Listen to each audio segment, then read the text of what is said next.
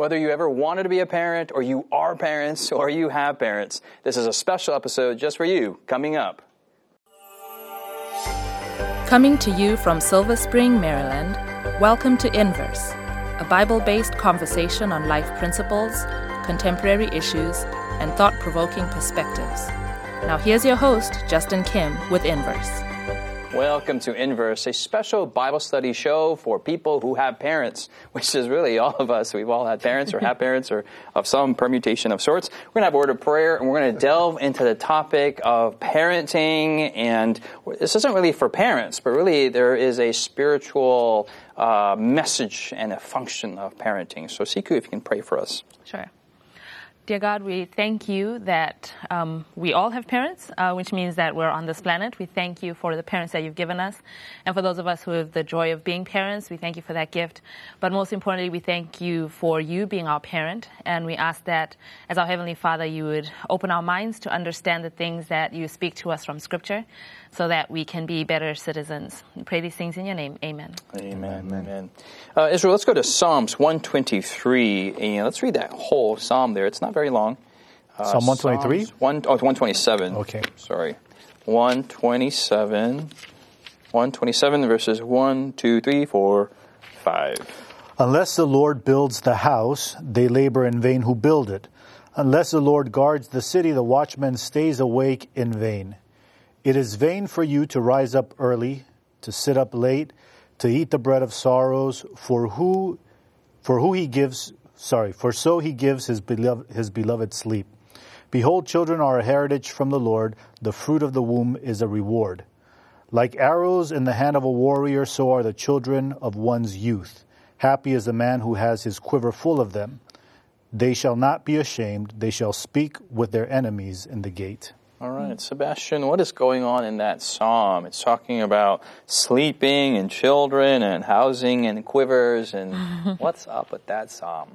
Essentially, he's he's covering um, three main things. The first thing is the indispensability of God, right, in terms of the success of your house as a parent. So you're not going to be a successful parent. You're not going to build a successful uh, pro- posterity without the Lord, unless the Lord is a part of it. So that's what you mentioned. Uh, you mean in verse one and two? Two, yes. You know, rising up early, getting two jobs, full time, Exactly. part time, no You're pushing time. yourself to the- that doesn't matter without Jesus. No. Okay. No. All right. And then number two are is the the inheritance and the blessing that having children are Hmm. in and of themselves. Mm-hmm. And in fact, he says they're a heritage from the Lord. So we're inheriting them because we're children of God. He's now giving us his children Mm-hmm. um, in a crazy sense, and that this is a reward.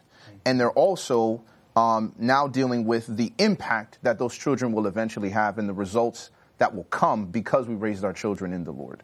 And the fact that he says, you know, happy is the man who has his quiver full of them, and that his children will not be ashamed, but they shall speak with their enemies in the gate. So what is that? What's a quiver? Why why are children in a quiver? Why why are well, essentially, full? a What's- quiver, you know, where you have your bow and arrows, Yes. and essentially, when your quiver is full, that means you're ready for battle. So you're not going to run out of, um, you know, your weapon in order to be defenseless. Yeah. So you can conquer your enemies. So what? You're throwing your children at the enemies, or what? What's Well, essentially, when you raise your children for God, they are literal agents of bringing down Huh. the, the devil's kingdom. Yes. So, in essence, your quiver will always be full of them, Yeah. right? And this is not just your next generation, but the generation after that and the generation after that. Mm-hmm. So, in, in these three things, Solomon is the one who pens this psalm and essentially is driving forward to that point. Because think about how what Solomon was for David.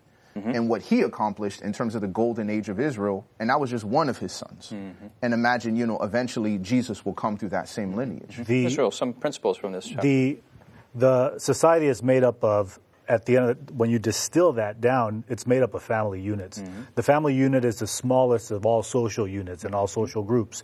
And so it is the family that builds the church, it is the family that builds the state, it is the mm-hmm. family that builds the nation, it is the family that builds the world. And so what the text is saying is that from its very foundation, from the very core of society, at, at its very lowest, uh, you know, number, God has His hand in what is taking place in this world, and He gives us in our children. He not only gives us the ability to uh, provide for ourselves. You know, in in the end, what ends up happening is kids take care of their parents or or whatever, but here you also have the fact that God gives parents gifts so that kids will ultimately build up the reputation not just of the home, but the reputation of society, of church, of the world, and will provide governance for uh, for the entire world. And through this governance, they reveal uh, the love and the character of God. And I think this was what God's design was from the beginning. You know, I'm, I'm, I'm just thinking about, I was having a conversation with uh, a friend, actually this past weekend, uh, with a group of friends, and just talking about how, how wicked the world is and what a scary thing it is to bring children into the world um, at so many different levels. And we were kind of going through all the pros that we could think, all the cons actually that we could think of, and there were very many. Um, and at the end of it, and these were single friends, and they were like, you know, if we ever get married, we don't want to have kids, you know, because you bring them into a world that is so sinful, that is so horrible, that is full of all of this evil, right? And and it kind of becomes like, why would you do that? You know, why would you have children if the world is so wicked and so evil? So A, for the children's sake, like don't bring them into the world so they don't have to suffer. Mm. And then B, don't contribute to like overpopulation and, you know, all these reasons. How many kids you plan on having, Siku? That's interesting. A village. Okay. Talking to singles, huh? Yeah. Mm-hmm. but you know something that something that came out as we were discussing it was was you know there's an there's an opportunity in a Christian home there's an opportunity to contribute to society something that is positive hmm. with your children. And yes the world is evil but they, they, there's the possibility that your children can be a light in the world hmm. Hmm. and be, be a witness within their sphere of influence. So not for the sake of personal aggrandizement or, you know, for family pride or whatever, but for the advancement of God's kingdom, um, that for, I, I like how Sebastian put it, that in terms of being a quiver in, in your arsenal for war against the enemy, you know, um, that children can be that kind of a blessing. It's, it's a scary endeavor still, but there's the, there's the possibility of that blessing, Yeah. I guess, that children I- can bring. We, we think of children often as like just these annoying extensions that just happen through life. Yeah, like we're going through here and we have kids, and there's just an extra liability, extra expenses. Financial expense. But yeah. this this quiver Or a component deduction or tax deduction for, for Israel. Thank you. It- Sebastian, that's, too, that's That's why the you- reason for some of his children. give my secrets. Uh, but this quiver component is they're a next natural extension of our values of what what we are called to do, what we are the battles that we are supposed to be involved in. And we, we talked about in this previous episode, but look at Hannah and her raising of Samuel. And the priests of their day were totally corrupt. And they're they're hanging out with women they shouldn't. They're eating things they shouldn't. Mm-hmm. And why? I mean, I want my child to go to the best university, the best school. I'm not going to put them in the worst school. But she's having the, the mentality, let's put them in, in this corrupt school to uh-huh. change the school from the inside out. I mean, that's, Yeah. that's true mission, mm-hmm. discipleship. But I mean, if, if, if you think about it, right, you're we're, we're we're kind of cutting God short. It's like we're robbing God of an opportunity to work a miracle. Because truly, right, if we believe Jesus is who he says he is and who he claims to be, that the kingdoms of this world have become the kingdoms of our God and of his Christ, that Jesus reigns, then even when Jesus was born, I mean, there was a king trying to kill you. He was looking for you. I mean, God sent a dream. God sent wise men. He provided gold and silver when you were born in a manger so you could make the journey. Like, these are all the things that God provided for that one baby. And it gives us comfort to know that God is going to do the same thing for our child mm-hmm. because that child is being brought into a godly home, into a family that loves God and that's praying. Mm-hmm. So it's, it's, it's the, I resonate a lot with Siku's point about the idea in a human, you know, context this is a crazy endeavor. Why would I ever do this? Mm-hmm. Once you insert Jesus as that secret ingredient, you just change the whole recipe. Like, Yeah. this is a completely different conversation now Yeah. because Let's- of what he can do. Let's go to uh, Deuteronomy chapter 6. Let's go to the Old Testament and let's go to chapter 6, verse 4. This is the Hebrew Shema, a very important uh, verse for the Jewish faith. Verse 4, the Bible says, Hear, O Israel, the Lord our God, the Lord is one. Verse 5, You shall love the Lord your God with all your heart and with all your soul and with all your strength. And then there's a shift, and we're going to see how the two, the two are related. Verse 6 And these words which I command you today shall be in your heart. You shall teach them diligently to your children, and you shall talk of them when you sit in your house, when you walk by the way, when you lie down, and when you shall rise up. You shall bind them as a sign on your hand, and they shall be as frontlets between your eyes, and you shall write them on the doorposts of your house and on your gates. Siku, what's going on in chapter 6 of Deuteronomy? What are some principles about parenting we can glean from there? Well, the first thing is that the, the, the injunction goes to the parents, it seems. Mm. You shall love the Lord your God in verse 5 with all your heart. Mm-hmm. So, as a parent, uh, you, you, the parent is the one who has to begin by having a relationship with God. Mm-hmm. And I think mm. sometimes it can be easy to expect of others. And more so when it's your children, to expect of others what you're not necessarily implementing in your own life. Um, I think about our eldest is three, and, and we're trying to teach him not to ingest too much sugar. You know, so the lesson goes sugar. The struggle So is real. scientific. Do not ingest this. Hashtag the struggle is real. so the lesson goes sugar is bad for you because it depresses your immune system. It's all true. You know, it mm-hmm. depresses mm. your immune system. You, you're more prone to getting sick. And then, you know, mama just really, really needed to eat that chocolate. You know, it, it was a, it was a need, a medical need.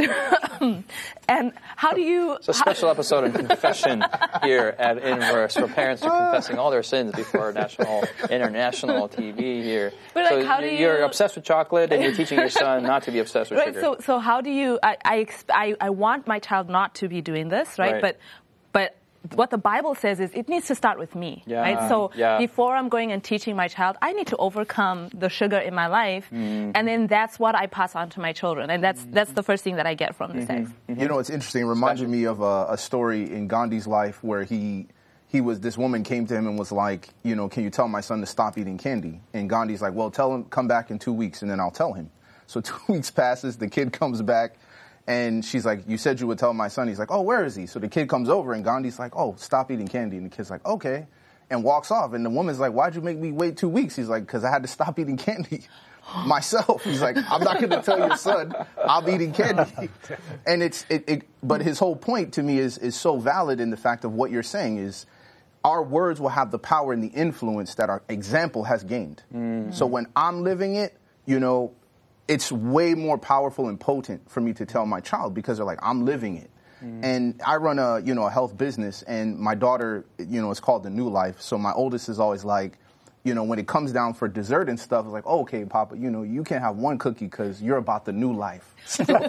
I'm not about the new life, so I get two cookies. it's like, so it's like they understand the fact that, hey, you're going to the gym, you're exercising, you're all about these things. Um, and because you're about it, they're like, okay, I'll listen to you talk about this subject. And it was really funny before I flew here. Wait, hold on. Before you go, when you flew here, coming up, we're going to hear the conclusion of Sebastian's story. Has Inverse been a blessing to you? Do you have questions, comments, or feedback you'd like to leave us? Find us on social media by searching Inverse Bible on Facebook, Twitter, Instagram, or YouTube. While there, join us, like us, heart us, thumbs up us. Our handle again is Inverse Bible, no spaces. Now, back to the discussion. Welcome back. We're going back to Sebastian. What's going on? So before I was flying, you know, um, for our filming, uh, my my oldest daughter came downstairs and she was like, you know, Papa, I think I need to start going to the gym with you. And I'm like, why? She's like, cause you know, I was picking up the toys and like, I don't know, I was feeling some some pain in my back and everything. I think I need to strengthen my core. I'm like, what? You need to strengthen your core? I guess she's Now, like her. how old is she at this point? She's uh, six years old. six years old, and she needs to strengthen, her, her, core. And I guess she's heard me like talking to clients about their core. And so it's just funny to see how now, you know, her and my um, my second child, they're very invested in being healthy and being fit simply because of the example that you leave. Mm-hmm. And so it just goes to show like when you lie down, when you walk by the way, just in the everyday life of how you're living your life, if you live that example, it's going to influence them. I think for me, that's where the power, powerful mm-hmm. phrases are in verse 7. When you walk by the way, when you lie down, when you mm-hmm. rise up, uh, you shall talk with, when you sit in your house. House, yep. These are very unsuper, super, super Unassuming, un- unassuming, very normal instances. Mm-hmm. And so I think sometimes as a parent, we think like parenting, these are events, Hmm. or these are programs, or these are initiatives, or books, or these big things, which I think there's merit to them and great stuff. But parenting just happens when you're just sitting in a car, really doing nothing, when you're walking or when you're just brushing your teeth. These, these small little vignettes of everyday life, that's when children are just soaking up all everything about mom and dad Mm-hmm. and copying mom and dad. Uh, very, very powerful, but dangerous at the Mm-hmm. same time. But it's talking about intentionality too, because it says there, you shall teach them diligently to your kids. And so there is this element of intentionality in, you know, the way we live. Mm-hmm. So the way we live should be so intentional that whether it's big moments or small moments, it's coming out in everything that we do. Mm-hmm. And I think here, uh, God is giving Israel two things. Number one is to, to love God. And then number two is to til- to diligently teach your kids. Mm-hmm. And so you have this element of leading by example, but then also not neglecting the active role of teaching. And I mm-hmm. think many times as parents we fall in one or the other. We expect that our example is going to be enough, and he's saying, no, this is not enough. You need to teach them. Mm-hmm. And sometimes we give the words, we teach them diligently without without having that example. And so point. both things are necessary when it's coming to teaching our kids about Well, the let's Lord. let's broaden that, Siku. Let's oh. broaden that. What what is this teaching component? Is it just? It's not just enrolling them in formal education, but what what what other aspect does the Bible really uh, point to? I don't know that I'm going to answer your question, but I, what, something that, that struck me on, actually may hit, hit on it in verse 7. Verse seven? This, this, the way that you're teaching um, in your intentionality, like verbally instructing them, and then also in, in lifestyle, it just reminded me of the ministry of Christ. Mm-hmm. Um, my husband is huge on discipleship ministry. Like, it's kind of like a thing for him. He goes and he reads about how the rabbis used to do it back in the day, and they would walk. You know, they, they would have disciples who would walk behind them and literally walk in their footsteps, and they would see how the rabbi would sleep. And and you see, Christ's ministry he had these disciples following him around, and so when when the enemies, uh, the enemies of Christ, the the Pharisees sent spies to go spy on Jesus, and they go see what Jesus is doing, and they come back and they're like, okay, so what you got to tell us about Jesus? And they were like, man, never man spake as he spake, right? Like the, the power with which Jesus speaks is unlike anything we've heard. And, and one author puts it this way is that never a man spoke like Jesus because there was never a man who lived like Jesus. So the power, power of his life uh, came out in the, because of his life, that the, his words had power. Yes. And, and when I think about parenting, um, that the, in, in essence, more so than you know going to church and quote unquote doing ministry and sometimes we get caught up in i want to go knock on doors and do evangelism. Parenting your children is discipleship mm-hmm. you know? Like your life is supposed to imbibe the values that you claim to, to, to profess, and then you teach them to your children, and you, you, the, the words that you speak to your children have power because they see it in your life, which is the ministry of Christ. So, I mean, parenting today in a, in a secular uh, context is just teach them to be moral uh, contributors to society. Upstanding citizens. But here, uh, this, this, this paradigm shift is we're not called to parent our children the way that the world parents. We are to disciple them into the gospel work, the gospel kingdom, the character. I mean, they are to be patterned after Jesus' life. I mean, this is a paradigm shift that I mean, many Christians don't really fully embrace Yeah. all the way. Well, I think I think it's hard to swallow because, you know, many times you can get caught up in being a parent and fail as a disciple maker. Mm-hmm. Right? It's just, man, I need a break. Like, I just need you to go play over there, and this is, has nothing to do about discipleship. And so I think, while it is an idealistic approach that we definitely want to strive for, I think the reality of how it plays out every day mm-hmm. isn't so picture perfect. It's just sometimes you're you're tired as a parent, or you don't have it, or your mm-hmm. spiritual life is going through, you know, maybe a valley, you know, at that time. And so, you know, there's a there's a, an opportunity where discipling our children also is improving our own discipleship mm-hmm. and driving us back to Christ and driving us to be better and say, look, I need to get that example back because mm-hmm. You know, I'm, I- I'm losing the grip here. I think that I mean I think that's that's really the essence of it though is how do you deal with the times when you're just exhausted? Mm-hmm. Because that's there'll, there'll come times when as a person you're exhausted and then I need to model what what does a Christian who's exhausted look like you know? And I learned this lesson as I was, I was working on a, on a campus in, in Michigan. And there was this one student who would come to my house. She would come unannounced, like all hours of the day. I love her to bits, but she, Oh. it was really challenging because I had this picture of what I should be as an example, as a spiritual example to the students that I was studying the Bible with. Mm-hmm. And she would catch me unawares, like in moments where I'm trying to recharge and I'm like, oh, this girl is messing with what I'm trying to do like, in terms of my mm. work. But And if you're watching out there, just uh, contact Siku at Siku at, at, at You guys whatever dot reconcile? com. Yeah, no, no, we're really good friends. I love her. all right. Yeah. Oh, okay. But your Yeah. principal, how, how do you but, how but do the you thing, get the thing, what I learned, what I learned was because I would try to get into like quote unquote super spiritual mode. Yeah. You know, and like act out what I thought a Christian should look like. Yeah.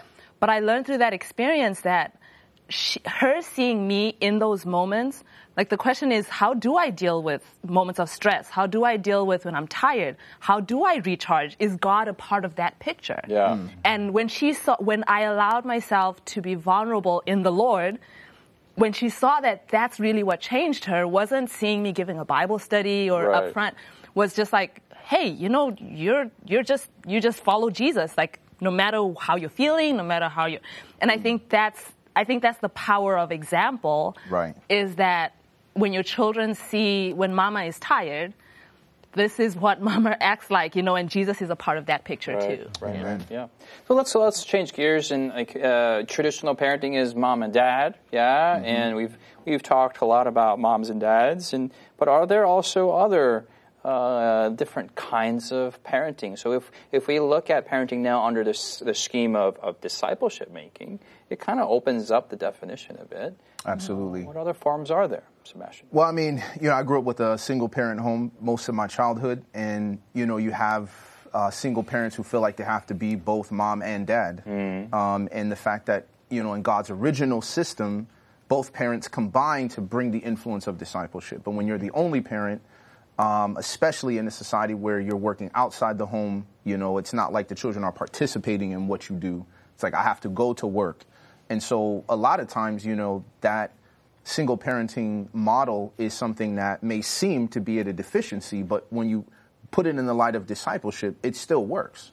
Um, and that if you are intentional, even as a single parent, God is still going to bless the fruits of your labors as you give and say, look, I'm going to intentionally disciple my children. Um, and, and I've seen the fruits of that in my own life and other people's lives. Yeah. Well, I was, when I, I grew up in a very uh, a very busy home. Both of my parents worked. You know, we were um, an immigrant family. My parents immigrated into the United States, and so they had to work really hard in order for us to be able to live in the U.S. And so they worked. I remember my mom, you know, dropping me off at school early in the morning before school was opened, and uh, a teacher. his- Her name is Mrs. Arakawa. To this day, I remember because she came every single morning and she opened up the school and she would allow me to sit in her classroom for two or three hours before school started. And to this day, I've never been able to find her. But the role that she played in my life was significant. She was essentially kind of like a mother to me.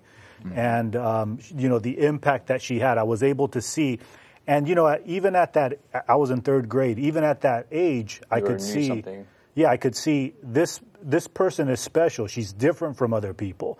She's not just a teacher, but she's a Christian. And you know, you would think, you know, she's patient. You know, this early in the morning. I mean, this was like five or six in the morning, five in the morning. She's patient. She doesn't. Um, she doesn't push me aside and say, "You go over there while I do my thing." She was attentive to my needs. It was just she was diligent mm. in her ministry to me, and so we had those elements. I remember my my aunts. You know, my aunts were like mothers to me, mm-hmm. where they'd have to sometimes babysit me, and they became like mothers, or my uncles became like fathers. When I went to to academy, I, I had to go to academy in a different state, and my principal, Mrs. Clark, she became like a mother to me. And so you have these the concept in the Bible of these mothers in Israel who take over the parental responsibilities once you you know your children move on. And the role that these individuals play um, you know they, to this day i can think of so many people that have impacted my life because they parented me and they discipled me. We have many spiritual parents who are not our parents. And then also on the other flip side, that we have the responsibility to parent other children outside of our genetic offspring, so to speak. It's, uh, it's, it's quite an interesting take, this, this Christian perspective on, on, on parenting. I think I think that um, when the the church, I believe the church has an opportunity to offer um, a family. Uh support system to those who may not have certain aspects. When I when I left home, I was 17, um, and I went to Canada. And the church that the church family I became a part of, there was a, there were there was a husband and wife who would drive an hour out of their way to come pick me up to take me to church one way. And so every Friday night, they would come pick me up, take me to church to have fellowship. Sabbath morning, same thing. Um, and they are parents to me. I call them mom and dad. Mm-hmm. They came to my graduation from college. They came to my wedding. They, they've continued to be a part of my life. And, and my parents, I told my parents, I'm like, those are my Canadian parents. So I think the church, the hmm. church has an opportunity to offer that to people who may not have, you know, their mom and dad there or their father there. The, the mm-hmm. church can be a family in mm-hmm. that way. Amen. Let me ask this final question. What, what uh, can we say? What biblical principles or advice can we give to those parents who have parented and the children have not followed in the ways of the Lord? What, what encouragement can we give to those who are maybe kids who have parents and they're not of a godly parental background? Uh, what's, what's the hope we can give to, to people out there who, and, and they're for sure out there, uh, maybe even Well, around this table. The book of Proverbs tells us that, you know, if you teach a child the way in which they should go and when they are old, right, they shall not depart from it. That gives you the promise that God is not mocked. You know, you will reap what you have sown. Hmm. And so uh, sometimes you may not see the fruits right away, hmm. but if you've taught your child right and they may grow to make different choices, then you have to believe that God is going to keep his promise and he's going to be actively working on bringing your child back, you know, into the way that you taught them. And so be confident in the seeds that you've sown and make sure that you're always sowing in the spirit. Amen. Amen. Mm-hmm.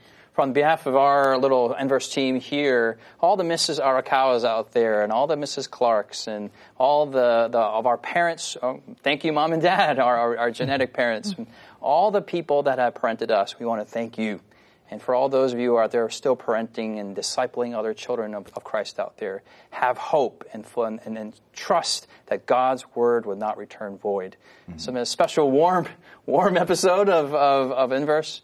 Hopefully, it's been a blessing to you. It's been a blessing to us. We'll see you next week here in Inverse. You've been listening to Inverse, a Bible based conversation with Callie Williams, Israel Ramos, Jonathan Walter, Sebastian Braxton, Siku Dako, and your host, Justin Kim. Inverse is brought to you by the Hope Channel, television that changes lives. For this and more inspiring episodes, visit inverse.hopetv.org. Find us on social media, hashtag Inverse Bible. Until next time, this is Inverse.